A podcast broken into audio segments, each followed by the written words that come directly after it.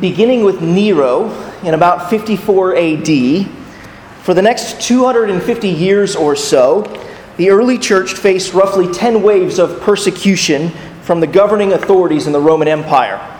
Polycarp, the bishop of Smyrna, was likely born during the lifetime of the apostles. It's possible that he had received instruction from the apostle John and perhaps even the apostle Paul, but his ministry was brought to an end somewhere around 155 AD.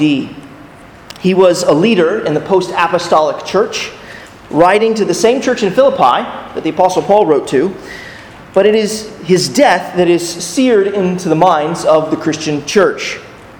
He died a martyr's death, and his students recorded his faithfulness to Christ to the very end. He was a wanted man in the Roman Empire. He was even encouraged to go into hiding because the governing authorities were after him. And that was a, a very common thing in that day and age. It was not considered cowardice because the church wanted to preserve the teaching of the apostles as best they could. And since Polycarp had um, been potentially instructed by the Apostle John and possibly Paul, his students encouraged him to preserve his life and to, to go into hiding. But he refused. See, he had a dream in which he saw his pillow catch fire. And he was persuaded that the Lord was calling him to die by fire. He was more than 80 years old at the time, and soon he was captured and brought before the governing authorities. And this is the account of his death by the hand of his students. But as Polycarp entered the stadium, a voice came to him from heaven Be strong, Polycarp, and play the man.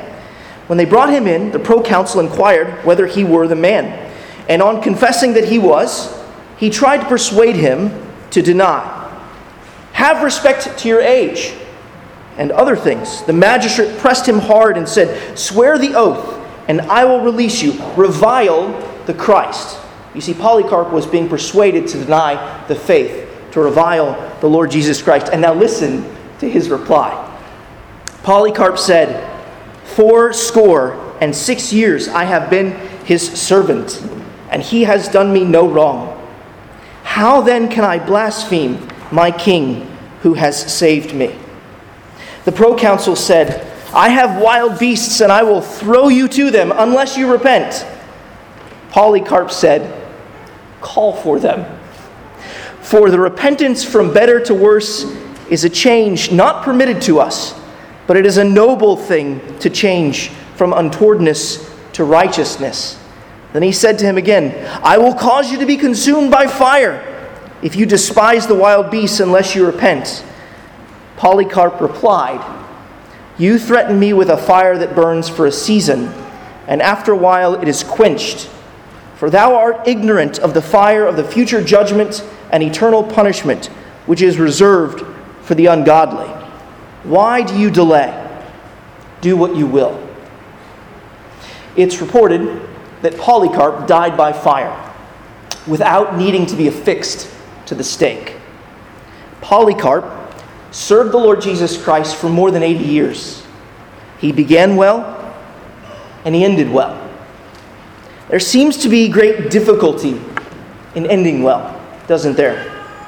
How often are we sobered by those who have had bright beginnings but embarrassing endings? More personally, often do we seek to learn from those who have had bright beginnings but embarrassing endings? How often do we stop and ask ourselves, how might I end well? How can I remain faithful to the Lord Jesus Christ to the very end? I want to invite you to reflect on that question as we consider the rule and reign of a king who was not like Polycarp. Instead, Jehoash had a bright beginning, but an embarrassing end. If you haven't done so already, let me invite you to turn in your Bibles, open your Bibles to 2 Kings chapter 11. If you're using one of the Bibles provided, you can find the passage on page 317. 317.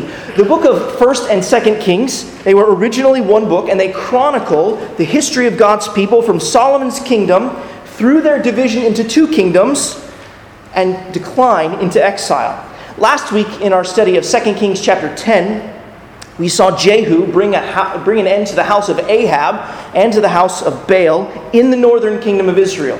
And there we saw that what began well ended poorly. Uh, we'll see something similar in 2 Kings chapter chapters 11 and 12. But this time, the author of Kings, he directs our attention southward to the southern kingdom of Judah. He's switching back and forth in the book of Kings between the northern kingdom of Israel and the southern kingdom of Judah. And here we're looking at the southern kingdom of Judah. In 2 Kings 11 and 12, we are reminded that God is committed to his promises to raise up a son of David to sit on the throne of his father. These two chapters encapsulate the entire rise and reign of a Davidic king in the kingdom of Judah. Here we learn that God's purposes and his promises cannot be thwarted by outright evil or lukewarm devotion. Jehoash is not the king that the people of God are finally waiting for. He begins well, but his faithfulness to Yahweh wanes as his life and his rule come to an end. We're going to study these, these chapters in three sections which roughly parallel the beginning, middle, and end of Jehoash's reign. God's protection is on display in the beginning of Jehoash's life as he's providentially preserved from death. The middle of Jehoash's reign is mixed with hope and concern. Jehoash, he, he repairs the temple, but there are troubling signs that he and the people of Judah have failed to internalize the true worship of the living God. Jehoash's end is filled with unfaithfulness. He abandons trust in God for trust in money, and his servants put him to death. Through it all, we see God's unfailing commitment to his promises. Perhaps we could put the message of 2 Kings chapters 11 and 12 like this He remains faithful. That's the simple message of 2 Kings chapters 11 and 12. Our God remains faithful, faithful to his promises and faithful to his people. Let's begin with our first point Jehoash's bright beginning. That's the title of the first point Jehoash's bright beginning. Follow along as I read just the first three verses of chapter 11. Now, when Athaliah, the mother of Ahaziah, saw that her son was dead, she arose and destroyed all the royal family. But Jehosheba, the daughter of King Joram, sister of Ahaziah, took Joash, the son of Ahaziah, and stole him away from among the king's sons who were being put to death. And she put him and his nurse in a bedroom. Thus they hid him from Athaliah, so that he was not put to death. And he remained with her six years, hidden in the house of the Lord, while Athaliah reigned over the land. Jehoash's bright beginning which is described in all of chapter 11, has four distinct movements. First, there's the, the preservation of the line of David in verses 1 to 3, the verses that we just read. Second, in verses 4 to 12, there's this proclamation of Jehoash, the son of Ahaziah, as king. And you should know that the, the author moves back and forth between Joash and Jehoash, much like we might shorten the name Joseph to Joe uh, so our author moves back and forth between the longer Jehoash and the shorter Joash. Uh, in, in, the course of the sermon, I, am likely probably going to do the same. So there that is.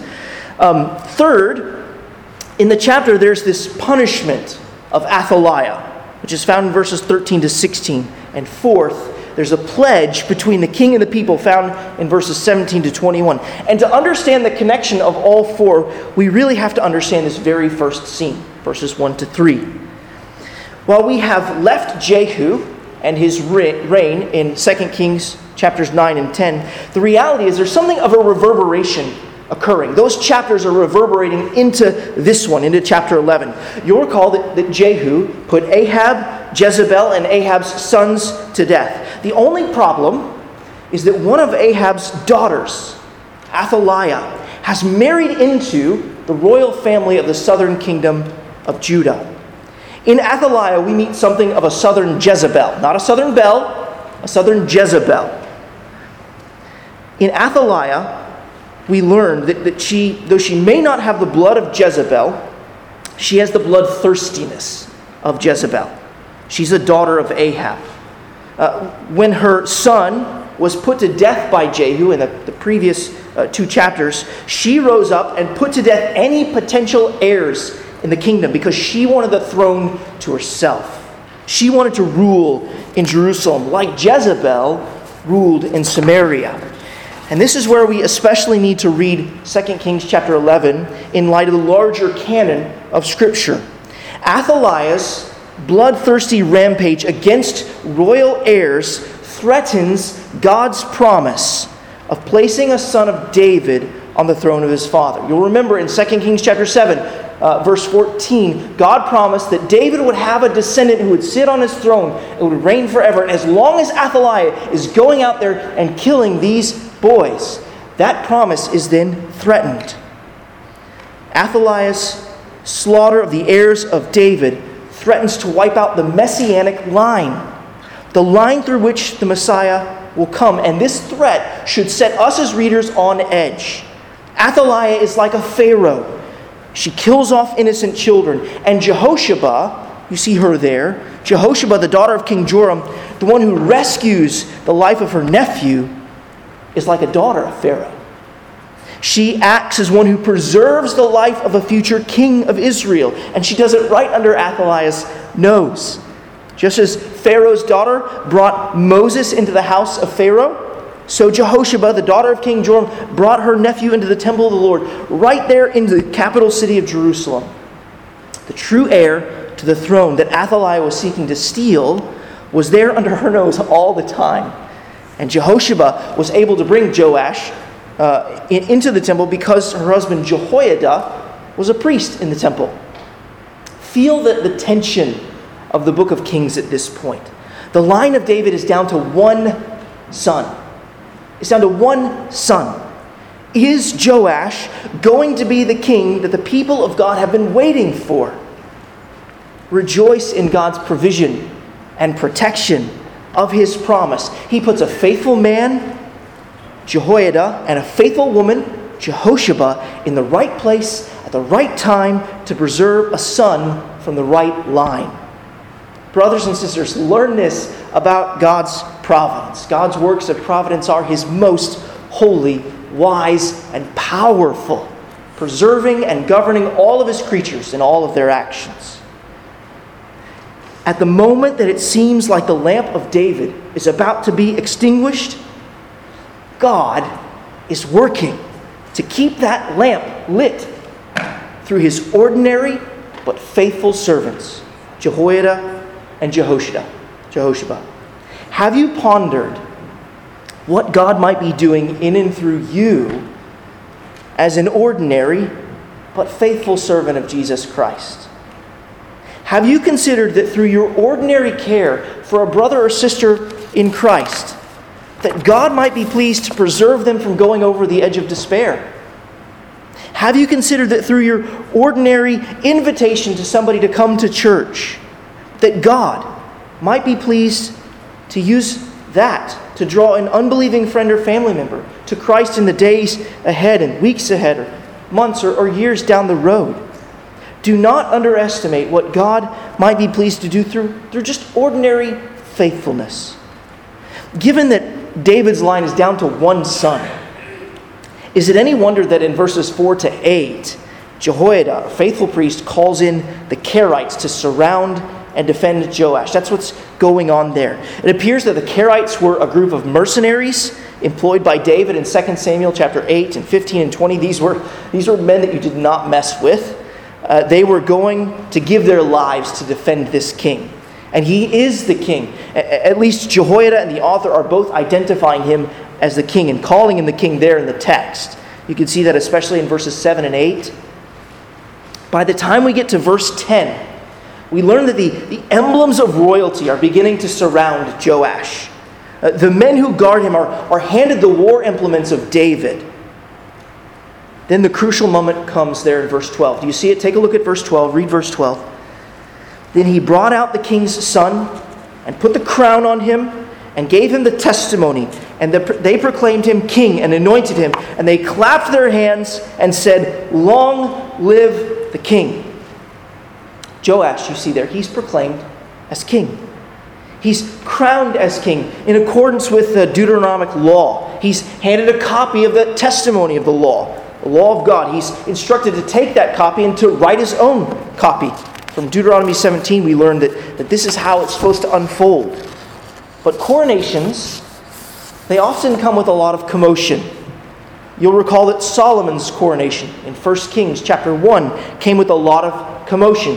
In the Bible, when this commotion happens surrounding a coronation, often it's meant to be a signal to the pretender sitting on the throne that their rule has come to an end.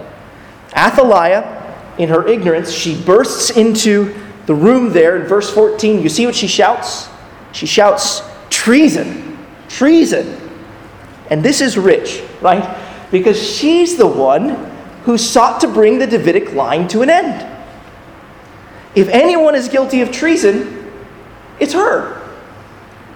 For her treason, she is punished. She's put to death there in verse 16, you'll see. And now let's read the conclusion of the chapter. Pick up reading in verse 17. And Jehoiada made a covenant between the Lord and the king and the people that they should be the Lord's people, and also between the king and the people. Then all the people of the land went to the house of Baal and tore it down. His altars and his images they broke in pieces, and they killed Mattan, the priest of Baal, before the altars. And the priest posted watchmen over the house of the Lord. And he took the captains, the Carites, the guards, and all the people of the land, and they brought the king down from the house of the Lord, marching through the gate of the guards to the king's house. And he took his seat on the throne of the kings. So all the people of the land rejoiced, and the city was quiet after Athaliah had been put to death with the sword at the king's house. Jehoash was seven years old when he began to reign. Now, if there's ever a way to begin a reign on a solid foundation, then verse 17 outlines that way. Not only do the king and the people commit themselves to one another, but you see that they recommit themselves to God. In short, we're, we're looking here at something of a covenant renewal ceremony. Jehoash and the people of God commit to be faithful to the covenant of God proclaimed by Moses on Sinai. And it's reiterated in the book of Deuteronomy. They even take action to express their commitment to the covenant. They put an end to the house of Baal. Is any of this starting to sound familiar? It's starting to sound like Jehu's reign, actually. Consider the parallels. Initially, Jehu and Jehoash were quietly proclaimed as king. It happens in verses 4 to 8 in our text. The trumpets announce their coronation. That happens in verse 14 of our text. Those currently reigning cry treason, Jezebel, and then the southern Jezebel, Athaliah are both put to death. The Jezebels are put to death. And finally, Baal's house is destroyed. You see that in verse 18 of our text. There's just, there's just one lingering concern. And that is, is that Jehu's reign didn't end well. It turns out that his devotion to God was only half hearted. Now, we're going to work our way through chapter 12 to get a read on Jehoash's heart. But for now, we need to take in the powerful providence of God in this chapter, in chapter 11. God is more committed to bringing his king than anyone else. He will not let his promises fail. It is not in his nature to fail. It is impossible for him to fail. He is not like us. We fail all the time but he never fails. He can never fail. Indeed, he did not fail to bring his Messiah. Stand in awe that God has been so intricately involved in the preservation of his promise from Genesis chapter 3 to 2 Kings chapter 11 that he has superintended and governed every detail of history so that our hope of salvation could never be in jeopardy. Brothers and sisters, every wave that rocks your boat is under the rule of the one who says, Peace, be still. You can trust in him in your storm. He preserved his Messiah, and he can preserve you. We also need to draw some encouragement there from verse 20. There we're told that all the people of the land rejoiced. The people rejoiced that Jehoash was king. Beloved, rejoice that the Lord Jesus is king. Like Pharaoh and like Athaliah, the life of our newborn king was preserved from the likes of Herod. Herod sought to kill Christ our King, but Jesus' life was rescued, hidden, and preserved, and at the right time, he ascended to his throne at the right hand of the Father, where he now rules and reigns. And from there, he will come to judge the living and the dead. God preserved his king and placed him on his throne. And one day, soon, we will reign with him. We have considered Jehoash's bright beginning, and now we turn to Jehoash's mixed middle. That's the title of the second one. It's kind of a boring outline this morning, I'm sorry. Jehoash's mixed middle. This is what we're looking at in 2 Kings chapter 12, verses 1 to 16. But first, let's just read the first three verses of chapter 12. In the seventh year of Jehu, Jehoash began to reign, and he reigned 40 years in Jerusalem. His mother's name was Zibiah of Beersheba, and Jehoash did what was right in the eyes of the Lord all his days, because Jehoiada the priest instructed him. Nevertheless, the high places were not taken away. The people continued to sacrifice and make offerings on the high places. The first three verses you see here, they, they actually offered the, the kind of standard language for introducing a king to us in the, in the book of Kings. Ordinarily, the, the language that we have in verse 1 would have come at the very beginning of Jehoash's reign, but his reign, it, it kind of had an unusual beginning, didn't it?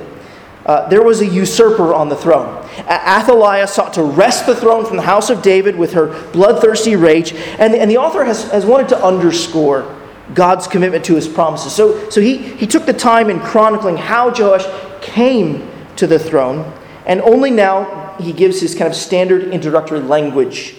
And this tells us that Athaliah truly was a traitor, and that Jehoash was the rightful ruler. God has triumphed over evil. And this standard introductory formula, formula should be read as, as actually something of an exclamation point on the previous chapter. And if my memory serves me correctly, Jehoash is one of only eight kings in the entire book of Kings who receives a positive evaluation. We're told there in verse 2, do you see that, that Jehoash did what was right in the eyes of the Lord all his days? This is the, the language that the author of Kings uses when he wants to give a positive evaluation of a king. And what this means, that, that Jehoash did what was right in the eyes of the Lord all his days, is that Jehoash himself Jehoash himself remained faithful to the covenant. He did not go after and worship other gods. He, he kept himself from idols. He only worshiped Yahweh. That's the, the positive evaluation. But then we're given that, that concerning qualification, aren't we? Did you notice how verse 2 ends? Jehoash did what was right in the eyes of the Lord all his days because Jehoiada the priest instructed him. On the one hand, uh, Jehoiada ought to be praised for instructing Jehoash in the ways of the Lord. He ought to be upheld and honored as a, a father figure who raised Jehoash in the nurture and admonition of the Lord.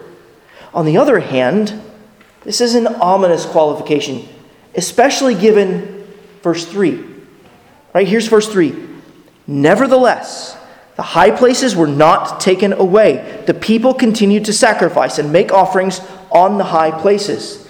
The, the qualification that Jehoash did what was right because Jehoiada the priest instructed him has placed kind of an asterisk next to his name and his faith because it raises the question of whether or not Jehoash's worship of Yahweh was personal or pragmatic.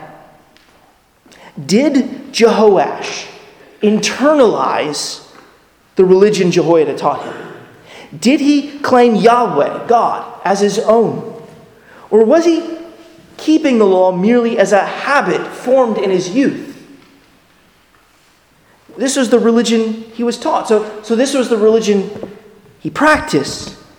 But was it personal? Was he loved by God and did he love God? Did he love the Lord with all of his heart, soul, mind, and strength? children, youth, young adults, this is an especially relevant question for you. Your parents have been instructing you, teaching you about Jesus. They've been introducing you to Jesus. But let me just ask you this Is Jesus your own? Is Jesus your own? Have you, have you embraced Jesus in faith? Have you, have you laid hold of Jesus by faith? Or has faith in Jesus been laid on you?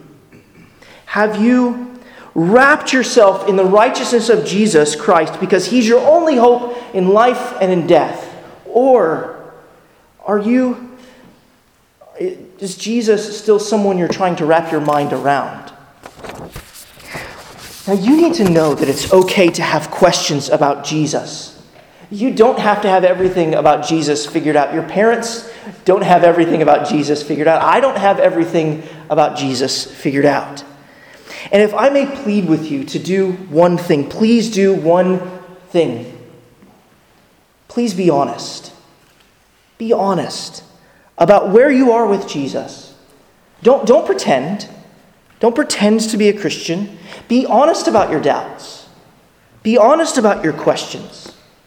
I know that you want to please your parents, and that's a good thing in many ways. Jehoash, no doubt, wanted to please Jehoiada. You, you, you probably want to please your, your peers. You want your parents and others to think well of you inside and outside the church. But pretending won't help you wrestle with the truth claims of the Bible. Pretending actually keeps the truth out of reach. Honest, humble, and investigation digging in brings the claims of the truth within reach. An open investigation of the truth of the Bible, of Jesus, is what you need most. And parents, I want to ask a couple of things of you. Welcome the honesty of your children. Be the kind of mom and dad that, that they, that your kids will instinctively thinks, uh, think, I can tell mom and dad that I've got questions about this. I, I can tell mom and dad that I've got uncertainties about this. I, I can tell them this because I know they're not going to be disappointed in me. I know they love me and want to hear my questions. And, and you can become that parent in part by saying thank you when your children express their doubts and fears. Say, Thank you, son, for, for telling me what's bothering you. Thank you for being honest with me about your, your doubts and fears. Thank you for telling me about your struggles and temptations. I want you to know you can always tell me these things. You don't need to be embarrassed or be afraid. There is nothing that you can do or say that will shake my love for you. Thank you for telling me. Moms and dads, thank your children for being honest with you. And one more thing parents. And now I'm speaking to actually everyone because I, think that you can be spiritual fathers and mothers whether or not you've got physical children.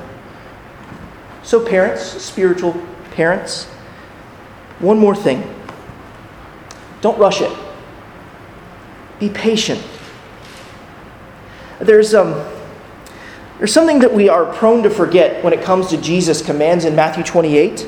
Remember in Matthew 28, Jesus, uh, 28, verses 19 and 20, Jesus said, Go therefore and make disciples of all nations, baptizing them in the name of the Father and of the Son and the Holy Spirit, teaching them to observe all that I have commanded you. See, making a convert, it happens in an instant. But making a disciple takes time. Making a follower of Jesus takes time. Whether it's with young people or with mature adults, it takes time to make a faithful follower of Jesus. That's what a, a disciple is. They must be made into those who can bear the responsibilities of discipleship, which means uh, being made to bear the responsibilities of membership in the local church. On this matter, I found um, the experience of missionaries in a Muslim country instructive. Uh, many of you know that my parents served uh, as missionaries in a Muslim country for some time. Uh, when they arrived in, in their city, to, uh, to partner with the local evangelical church. There was only one in a city of, of more than 8 million people. It had less than 50 believers. This local church, they discovered that the local church would often wait. They would delay a convert's baptism. In the main, they would wait and see if the new convert from Islam gave a credible profession of faith. And to that end, they diligently taught them so thoroughly that they were able to explain the Trinity. And that makes sense, especially since Jesus commanded that they be baptized in the name of the Father and of the Son and of the Holy Spirit. It makes sense that they should be able to explain that there are three persons in the Godhead the Father, the Son, and the Holy Spirit. These three are actually one God, same in essence and equal in power and glory. It makes sense that they should be able to explain the name that they're being baptized in. And not only did they seek to teach new converts how to understand and explain the Trinity, but this local church wanted to make sure that new converts were ready to die for their faith.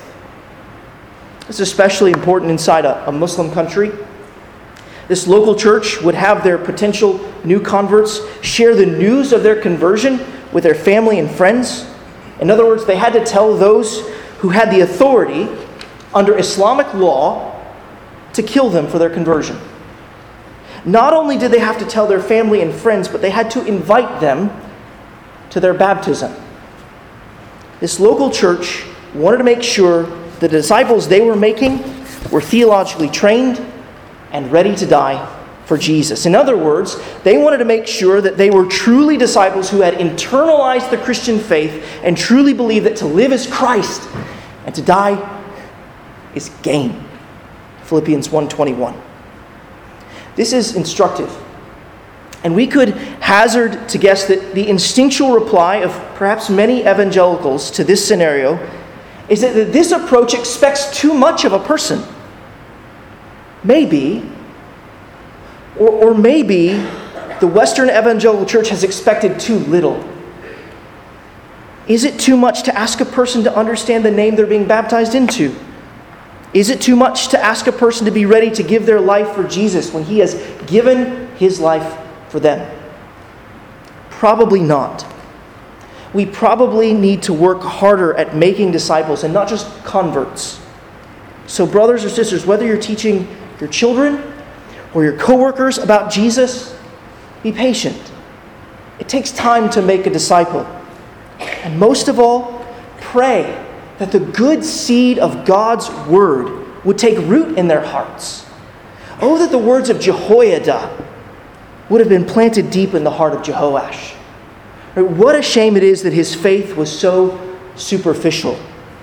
You see, the law of God authorized Jehoash to root out and remove unauthorized worship in his kingdom, but he didn't do it. In verse 3, the author is telling us that he let the people of his kingdom continue in syncretism and paganism. He let the people of his kingdom continue to sacrifice and make offerings on the high places, unauthorized places of worship. Worship was authorized in Jerusalem at the temple. If he were concerned for the glory of God and the good of his people, he would have torn down the high places and pled with his people to be faithful to the covenant that they made in verse 17 of chapter 11, just shortly ago. In a parallel passage, in 2 Chronicles chapter 24, verses 17 to 22, we learned that after Jehoiada the priest died, Jehoash, he listened to the rulers of Judah, and they abandoned the house of the Lord. That's the temple. They abandoned the house of the Lord, the God of their fathers, and served the Asherim and the idols. In other words, Jehoash descended into idolatry after Jehoiada died. His faith wasn't real, it was fickle. He wasn't faithful, he was faithless. His faith wasn't personal, it was pragmatic. Now, the author of Kings, he doesn't bring that out in full force in our text. Instead, he points out that while Jehoiada was living, Jehoash made progress on rebuilding and repairing the temple. That's what's covered in verses 4 to 16 of chapter 12. Jehoash knows that the temple is in desperate need of repair. That's the case with any building that ages. Solomon's temple was finished and it was glorious, but any building that stands for any length of time in this fallen world needs to be repaired and renewed in order to prolong its useful life. That's why we set aside a significant uh, amount of funds each year in our budget for the maintenance and upkeep of our building. And by God's grace, this congregation has been faithful to give. And we've been able to make significant uh, headway in renewing the building in the last five years. Brothers and sisters, you ought to be commended for your generosity, which I believe stems from genuine faith and faithfulness to God. In verse 6, You see there in chapter 12, verse 6, we learn that in the 23rd year of his reign, Joash begins work on repairing the temple. Now, there's enough blame to go around for both Jehoash and the priests in allowing the temple to fall into disrepair. For one, it shouldn't have taken Joash 23 years to get the work on the temple started. And the priests shouldn't have let Yahweh's house um, languish as it had. The bottom line that we're seeing here is that no one in the leadership of Israel is really giving Yahweh's house the attention it deserves.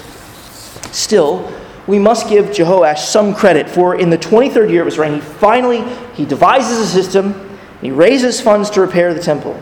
And what we find is the work kind of moves along swimmingly once it gets going. Not only did the people give generously and faithfully, but there were honest workmen who labored for the restoration of the temple. And this is presented as an accomplishment for Jehoash. The temple was something of the glory of Jerusalem. So any king worth his salt ought to see to its upkeep.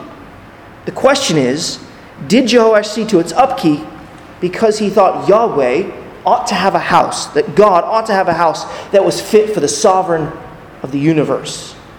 Or did he see to the repairs of the temple because a shabby temple would have reflected poorly upon him and his reign? Sadly, that this is even a legitimate question is concerning. Beloved, just a, a moment ago, I commended you for your faithful giving, giving to the work of the gospel and the stewardship of God's resources as given to us as a church. Notice that the people of Judah gave generously. But remember the sad words of verse 3 Right? The high places were not taken away. The people continued to sacrifice and make offerings on the high places. We can give to the work of God's kingdom, right? Like the Pharisees and the, the rich who brought all that money to the temple. We can give to the work of God's kingdom without our hearts being tied to the one true God. In other words, we can give to God with our hands without giving God our hearts. You, might have thought that I was just asking the children of our church those questions. Is Jesus your own? Have you laid hold of Jesus by faith? Have you wrapped yourself in the righteousness of Jesus Christ because He's your only hope in life and in death? You, you might have thought that I was just asking the children of our church the questions, those questions. But these are questions, honestly, that we all need to ponder. The elders' greatest concern, the pastors of the church' greatest concern, is not the size of our church's membership directory or the size of our church's budget, but the size of our hearts toward God. We want you to hunger after God's word. We want you to hunger and thirst after righteousness because you are so delighted by our God who is most loving, most gracious, most merciful, most long suffering, most abundant in goodness and truth, and forgiving iniquity, transgression, and sin. We pray that you are so amazed that He is so kind to be the rewarder of those who diligently seek Him. And that that's you, that He loves you. How do we know if we have set apart Christ as Lord in our hearts? Often, but not always, a crisis will disclose the nature of the faith found in our hearts. As Jehoash's life marches toward the end, crisis marches toward him. So let's turn and consider our third and final point Jehoash's embarrassing end. We've seen his bright beginning, his mixed middle, and now we see his embarrassing end. Let's begin by reading just verses 17 and 18 of chapter 12. At that time, Hazael, king of Syria, went up and fought against Gath and took it. But when Hazael set his face to go up against Jerusalem, Jehoash, king of Judah, took all the sacred gifts that Jehoshaphat and Jehoram and Ahaziah, his fathers, the kings of Judah, had dedicated, and his own sacred gifts, and all the gold that was found in the treasuries of the house of the Lord and the, of the king's house, and sent these to Hazael, king of Syria. Then Hazael went away from Jerusalem. At one level, the author of Kings is just giving us this kind of factual report of what happened. Right? Hazael threatened Jerusalem. Jehoash, he treated him to the treasuries of the kingdom, and Hazael went away happy. That's true. That's a fact.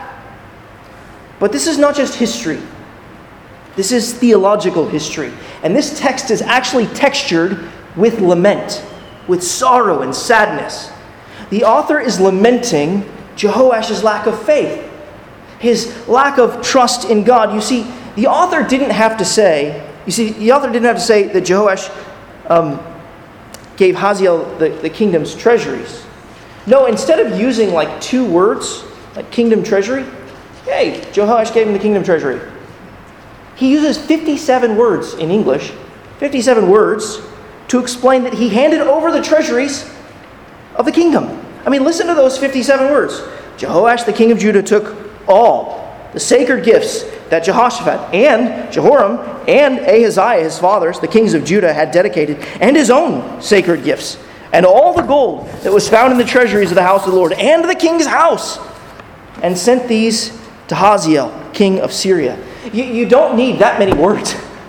You don't need that many words to say that he gave away the treasuries of the kingdom. You don't need that many words unless what you are trying to do is painfully communicate in the eyes and the ears of your hearers and readers this wretched thing that has happened. What's going on here? Jehoash is trusting in money and not in the Maker. When he is confronted with a crisis, his faith, or perhaps we could say lack thereof, is revealed. Where do you go when a crisis comes to you? Where do you go for refuge and relief in a crisis when it reveals something of your faith? Christian, before a crisis comes, pray that you will be found faithful. I'm so encouraged by how our brother and sister Ryan and Casey are faithful in this trial. As I sat and talked with them, they were telling me about things they had heard in sermons from, from Michael's sermon a couple weeks ago, what they were holding on to the truth. You're praying, Lord, we don't know why you're doing this, but we want you to be glorified in it. Praise God for their faithfulness and their faith in Jesus Christ. Pray that you will be found faithful when a trial comes to you. Pray that God would be your refuge and strength. If your life is free from trouble, because we go through these, these hills and valleys, don't we? Sometimes we're not facing a particular crisis. And if that's your moment, praise God and put your nose in His Word. And set yourself to leaning on His goodness and grace and learning of His goodness and grace. Pray that God would be your refuge and strength, that He would be your ever present help when trouble comes. Pray that He would hold on to you and that you would hold on to Him. If you want to end well, then begin and continue as you mean to end, clinging as tightly to Jesus Christ as you can. The problem, it goes even deeper for Jehoash. Instead of crying out to God for deliverance, instead of repenting of his idolatry and syncretism, instead of confessing their faithlessness and helplessness and pleading with God to be merciful, to intervene, Jehoash he hands over the treasures of the kingdom. He did what Rehoboam and Asa did. And after him, Ahaziah and Hezekiah will do it too. Those first reading this book, which they were living in exile, those who first received this book, they would have thought, this is what the Babylonians did to us. They, they took our treasures, they took our land, they took our homes, they took our kingdom. This is awful. This is embarrassing. Jehoash was faith, faithless, and so were we. You see, Athaliah, she was downright evil. But Jehoash is just lukewarm in his devotion. Are you just lukewarm toward God? The young, promising king has been emptied of all of his promise. I mean, consider, consider how his reign ends. Take a look there at verse 19. Now, the rest of the acts of Joash and all that he did, are they not written in the book of Chronicles of the kings of Judah? His servants arose and made a conspiracy and struck down Joash in the house of Millo on the way that goes down to Silla. It was Jozacar, the son of Shimeath, and Jehozabad, the son of Shomer, his servants, who struck him down so that he died. And they buried him with his fathers in the city of David, and Amaziah's son reigned in his place. Jehoash, or the shortened name Joash here, is cut down through a conspiracy. This is as surprising as it is shocking. This kind of thing doesn't normally happen in the southern kingdom. I mean, it happens a lot in the northern kingdom, but this kind of activity in the south is barbaric. The only southern king to meet a gruesome end like this was Ahaziah, and he died in large part due to his evil. One wonders if the writer of Kings is kind of quietly implying something about Jehoash. Perhaps he's a little bit like Ahaziah. Not only is it surprising and shocking, but it's downright embarrassing. Right? As king, he must not have had that much influence in the kingdom. The fact that his servants could so easily betray him after he reigned for 40 years. Right? You're supposed to kind of build up credibility as a ruler as you reign on. But after 40 years, reveals he must not have been a king who was well loved. He certainly did not finish well. And even though Jehoash meets an embarrassing end, there's still hope. Did you catch the hope found in verse 21? Did you see it?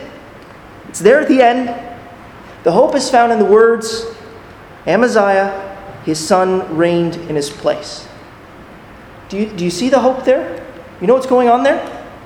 As it turns out, this embarrassing end is not an end at all. The line of David continues. The hope of the Messiah continues. The hope of the one who will not disappoint, like nearly every earthly ruler we've ever encountered in this world.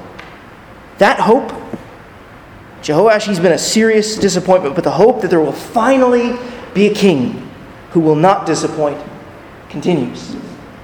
The hope of the one who, in his greatest moment of crisis, would turn to God the Father continues. Indeed, the king that Jehoash failed to be has come in Jesus Christ. In his greatest moment of crisis, we learn this about Jesus in 1 Peter chapter 2 verse 23. When he was reviled, he did not revile in return. When he suffered, he did not threaten, but continued entrusting himself to him who judges justly. As the world conspired against Jesus to put him to death, he entrusted himself to God the Father. This is why He is our hope and peace and righteousness. Friend, if you're here this morning and you're not a believer or follower of the Lord Jesus Christ, then I want you to come to Jesus in repentance and faith. Jesus is the King that God promised. He is the King that God promised in Genesis chapter 3, verse 15, and 2 Samuel chapter 7, verse 14. But He's not merely the King that God the Father promised, He is also the King that you need. You need Him. Do you know why? Deep down, you do. Deep down, you know that you have sinned against the holy and eternal God. Deep down, you know that you've trusted in man's strength, in money, and material things. You've, you've trusted in everything but your Maker. Deep down, you know that you have decided to live your own way rather than God's way. You've done only what we have all done. We've all sinned against God. And the Bible tells us what we know to be true that all have sinned and fallen short of the glory of God. The Bible also tells us that the wages of sin is death. For our working in sin, we deserve to get paid the punishment of death. But the good news of the Bible is that the king that the book of Kings has been anticipating has come. Jesus Christ has come and he is not disappointed.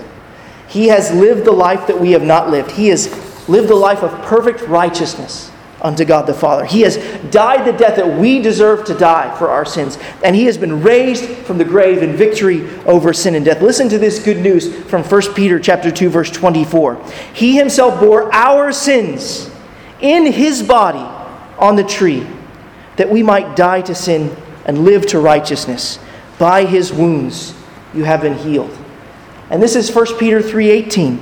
For Christ also suffered once for sins, the righteous for the unrighteous, that he might bring us to God, being put to death in the flesh, but made alive in the spirit.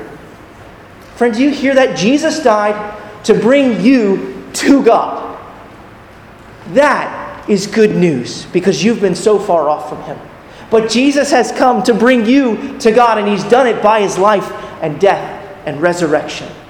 He lived and died and rose again so that you might be saved and might be brought to God and to enjoy Him for all eternity. So come to Jesus in repentance and faith today. Turn from your sins and follow after Jesus. And if you want to be made a disciple of Jesus, talk with a Christian friend or family member that you came here with this morning. Come find me at the door. We'll be patient. We'll love you and teach you and walk with you. And you'll probably teach us some things along the way too. Christian, this call to repent and believe is just as important for you to hear and heed as it was on the first day you first professed faith in Jesus Christ. I say that because Jehoash had a promising start, he had a bright beginning, but he had an embarrassing end. He began well, but he did not finish well. Be careful not to look down on Jehoash, but be warned by him. Learn from him. You can be close to God and yet so far away. Joash, he, he grew up in the temple. He grew up around the, the worship of God. He was taught by a priest. That upbringing didn't ensure that he would persevere, let alone believe. So, how can you ensure that you end and finish the race of this life well? How can you end your life like Polycarp, saying, The Lord Jesus has been my master and he has done me no wrong? I can't leave him. How can you end well?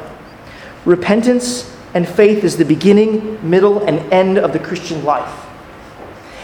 Each and every day, turn from sin and cling to Jesus. And remember God's faithfulness from beginning to end in the story of Jehoash. Right? Chapter 11, it opened with God providentially protecting the line of David. And he kept his promises alive by his power.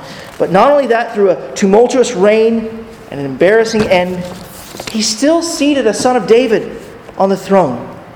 Our God is faithful and he is committed to his promises. He's also committed to his people. The saying is trustworthy. For if we have died with him, we will also live with him.